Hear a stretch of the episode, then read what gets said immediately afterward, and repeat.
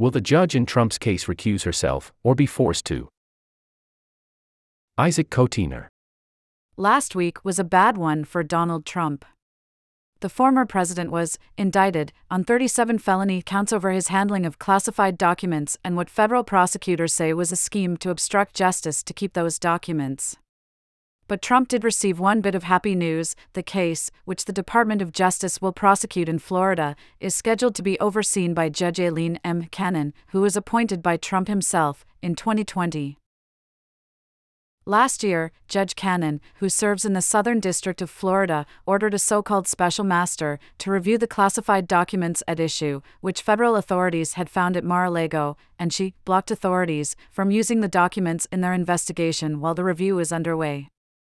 That decision was reversed several months later by a three judge panel on a federal appellate court, which included two other Trump appointed judges the panel was highly critical of Judge Cannon and called out what many perceived to be her clear bias toward the former president, writing, To create a special exception here would defy our nation's foundational principle that our law applies to all, without regard to numbers, wealth, or rank. I recently spoke by phone with Stephen Gillers, a professor emeritus at NYU Law and an expert on judicial matters. I wanted to ask him why Cannon was assigned to the case, what steps the government might take to get her removed, and how much she could affect the trial proceedings. Our conversation, edited for length and clarity, is below. What do we know about why Judge Cannon was given this case? The Southern District of Florida is quite insistent in its internal rules to ensure that all case assignments are done randomly. They are emphatic about the importance of random assignments and stress that the clerk of the court where the assignments emanate from is only a functionary who has no discretion whatsoever. There are 15 active judges and 11 senior judges in the Southern District of Florida. The chief judge is entitled to a reduced burden of cases and senior judges, because many, if not all, have opted for a lower caseload or have opted not to be assigned certain categories of cases, have a lower chance of getting assigned a particular case. So it was unlikely but not impossible. Someone has to win the lottery, right? On Saturday, just after we spoke, the Southern District confirmed to the Times that Cannon was randomly chosen, stating normal procedures were followed. Because the judge was chosen based, in part, on proximity to West Palm Beach, Cannon was one of seven active judges and three senior judges in the pool for the random draw. I have read that sometimes cases are given to judges who worked on a particular case earlier on, and Judge Cannon was involved with the documents earlier on. Is that a rule? Does it happen in some jurisdictions more than others? How does that function? So, different districts deal with this in different ways. The Southern District of Florida deals with it in a very restrictive way. It is difficult to get a case assigned to a judge merely because of another case the judge has had or has now and what the Southern District of Florida says, and here, I'm paraphrasing with an example, is that, if a new case comes in and is assigned to Judge A, but Judge B is already handling a case coming out of the same factual circumstance, Judge A and Judge B should get together and decide whether the new case should go to Judge B or whether Judge B's current case should go to Judge A for the sake of efficiency. There has to be some common denominator between the cases. But that rule says that the earlier case has to be then pending. And what Judge Cannon worked on last fall is over, it's been over since December, when the 11th Circuit ruled it over. So there's no then pending case that Judge Cannon's working on. If there were a then pending case, and this case were assigned to a different judge, then that judge and Judge Cannon would get together and figure out who takes which. It's just not clear to a layperson why it's not considered the same case, because it was about Trump, it was about the documents, it was about the DOJ's investigation into Trump, which ended up resulting in this indictment. The 11th Circuit reversed Judge Cannon's decisions and told her to dismiss the case, which she did. It was a lawsuit Trump filed. There's no case. Okay, going forward, what can the government do if it feels like a judge will not give it a fair shake? It raises the question of recusal. There's a statute dealing with federal judge recusal, it's 28 U.S.C. section 455, and you should look at paragraph A. It's the very first sentence, and that's the most frequently cited sentence in motions to recuse. It says that a judge should recuse if the judge's impartiality might reasonably be questioned. Now, the fact that a judge's impartiality might reasonably be questioned doesn't mean that the judge is partial the public may simply not trust the impartiality of the judge. Because public trust in the work of the court is a value as important as the work itself, the rule says that the judge should not sit when we can't fairly ask the public to trust what the judge does. That rule is especially important in this case. One thing the prosecution can do is move to recuse Judge Cannon on the ground that, in light of her experience in the search warrant case last year, her impartiality might reasonably be questioned. And who would make that judgment if the government does push for this recusal? The judge herself gets to make that decision in our system. If she denies the recusal, the government could go to the 11th Circuit and ask it to order her to recuse herself, and that's a process called mandamus. Technically, it's not an appeal. In effect, you're suing the judge to force the judge to recuse. Mandamus efforts are rarely successful there's one other thing the government can do, aside from doing nothing, and that is to write a letter to the judge suggesting the reasons she should consider recusing herself without being formally asked to do so. That's done also, so as not to create a formal motion. Who on the 11th Circuit would make the decision if the government goes that far? It would be a panel of three judges. The decision they would make is whether her decision not to recuse is an abuse of discretion. That would be the question for the court. For example, one of the most remarkable mandamus decisions came in the Oklahoma City bombing case when the 10th Circuit Court removed the trial judge assigned to the case because some of his personal belongings were destroyed or harmed in the bombing. That was very unusual, but not every recusal decision has to come out the same way. One factor to consider in deciding whether recusal is necessary is how important the case is to the public and to the need for public trust. If the 11th Circuit panel were to reverse Cannon's recusal decision, one thing they might say is we are not questioning the probity or the fairness or the competence of the judge, but we don't think we can ask the public to accept her rulings. So, if the government decides that it's not going to get a fair shake from Cannon based on its previous experience with her, we will end up with this three judge panel. It's impossible to say.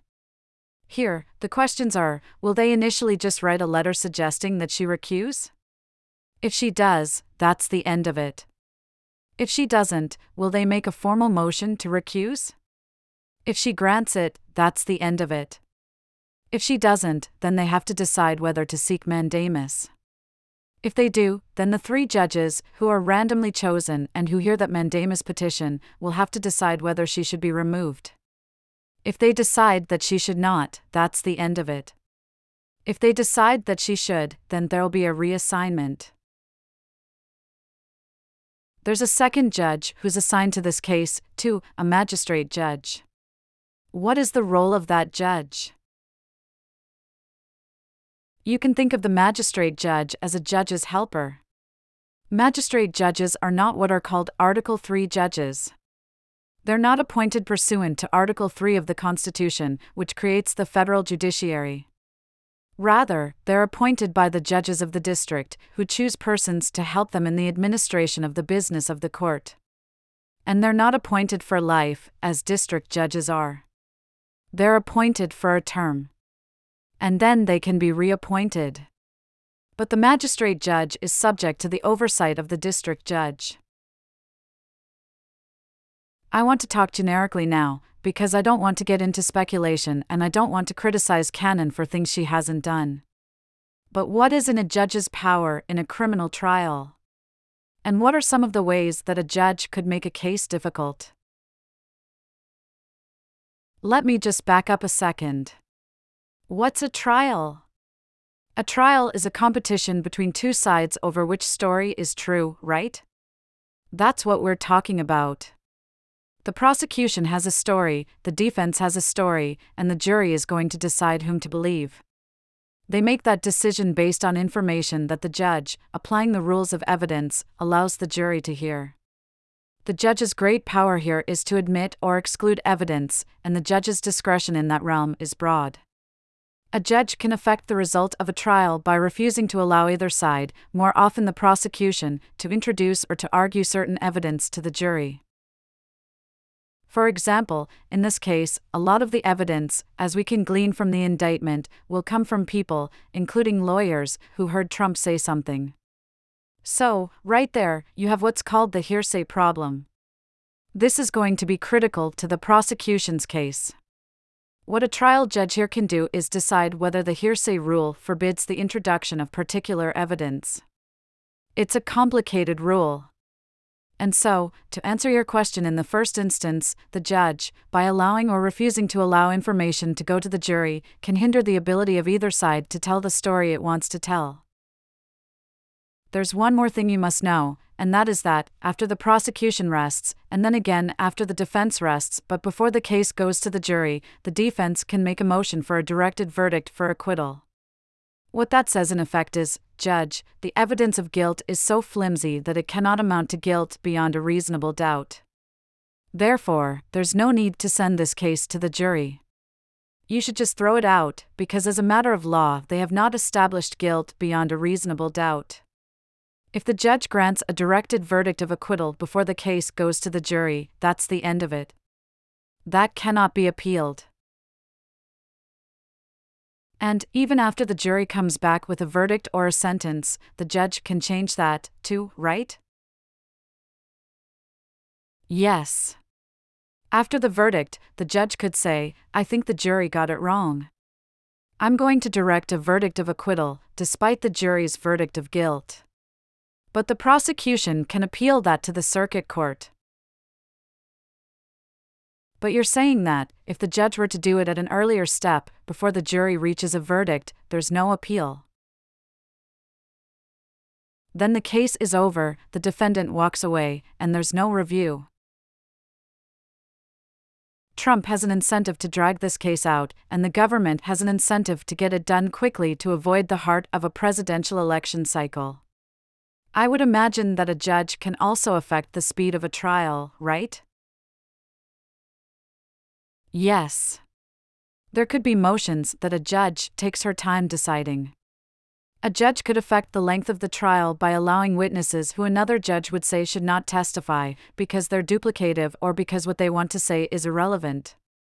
A judge can certainly affect the time the trial begins, and, yes, he or she can affect when the trial ends. The speedy trial rule requires that the trial begin before a certain duration of time has passed after the indictment. But that rule has a lot of exceptions, and the judge can extend that time. Is there some advantage for the government to wait and see how the trial is going before it pushes for a recusal? Would it have a stronger case for recusal that way? If there is a basis to move to recuse, you can't wait around. You have to do it quickly. You can't wait around to see whether the judge rules on motions in your favor. Are there downsides to going for recusal right away? The problem with going for recusal right off the bat is that you may lose in the circuit, and now you're trying a case before a judge you've accused of being unable to appear impartial, and that's not pleasant. So the government may decide that it's just better to make the strongest case they can and hope that she behaves like a judge. Given what we saw regarding Cannon's behavior during the previous case, do you think that the government will or should go for a recusal? Given the importance of this case, perhaps the most important criminal trial in the history of the United States, certainly the most watched, and in light of what Judge Cannon did in the search and seizure case last year, I think she must step aside. I think she must grant a motion to recuse herself, unless she does it before a motion is even made. And the reason I say that is that she treated Trump as special, or, to put it another way, she was partial to Trump as a former president, which should not have any influence on the way this trial is conducted. I'm concerned that the partiality she expressed in her decisions last year creates a reasonable perception in the mind of a fair minded person that she is not impartial, which is the test. Her behavior when she was ruling on the search and seizure case creates a reason to doubt her impartiality. But when you say must, you mean from an ethical sense. No, must in a rule sense. There's a rule.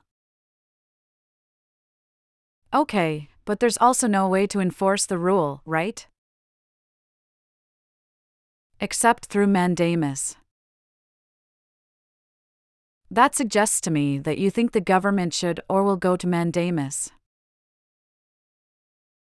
What it means is that I think, if the government does so, she must grant the recusal, and if she doesn't, the 11th Circuit must order it.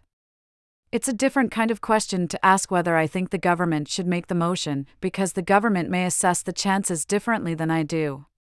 If the government agrees with me that she must recuse because of the tender way she treated Trump in her rulings last year, then I think it must make that motion. But it may not agree with me. Diamond suit.